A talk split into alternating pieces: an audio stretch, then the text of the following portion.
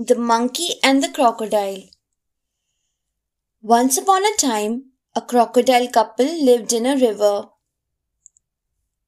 On the riverside, there were many trees of different types of fruits.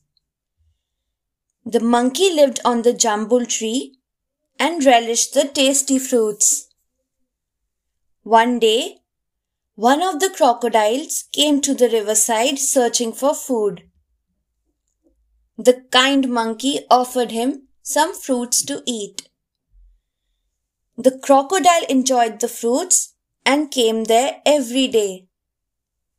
Soon they became good friends.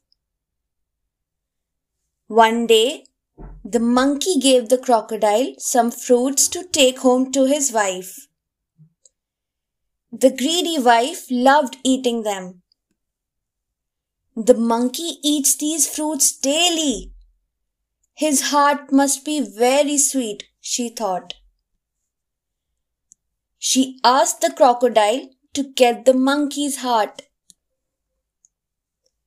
The crocodile invited the monkey to come home.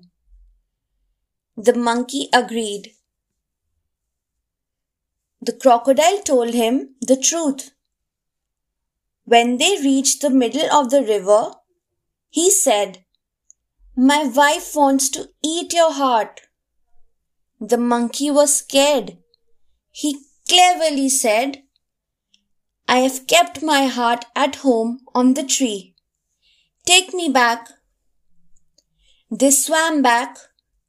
The monkey jumped off his back and climbed up the tree. Moral of the story Quick wit can solve many problems.